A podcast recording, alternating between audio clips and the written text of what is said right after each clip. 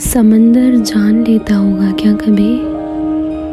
उठने वाली लहरों की ऊंचाई या गहराई? आसमान को खबर लग जाती होगी क्या कभी? आने वाली हवाओं की। वो कैसे सटीक रूप से समझ पा रही थी? उस तूफ़ान की तीव्रता और सन्नाटा, जो उसके भीतर अभी जागा ही नहीं था। एक कहानी जिसके अधूरे पन्ने वो एक वर्ष तक जीती रही।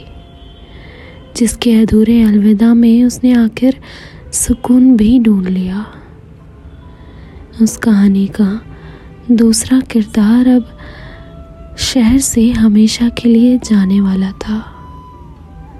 उसका जाना तो तय था, मगर जाने से पहले दिल से उतर जाना तय नहीं था। वो हमेशा से उसे ज़्यादा देखना चाहती थी। शायद इसलिए कि ये दिल पर वो आखिरी घाव लगेगा, जिससे वो उसे दिल से भी जुदा कर पाएगी। मगर अब जब कोई वजह नहीं उसे ज़्यादा देखने की, इस घाव का वो क्या करे?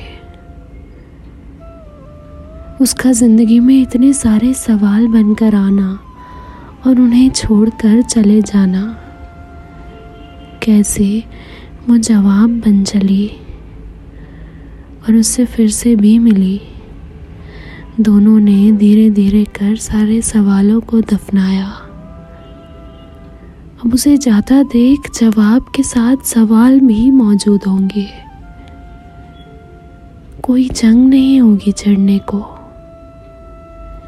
इतनी शांत टकरार से शायद ही कभी गुजरी होगी वो। जीत किसकी होगी? दफनाई गहरी मिट्टी पर क्या सवाल नींव बनाएँगे? या जवाब पूर्ण विराम लेकर लौटेंगे?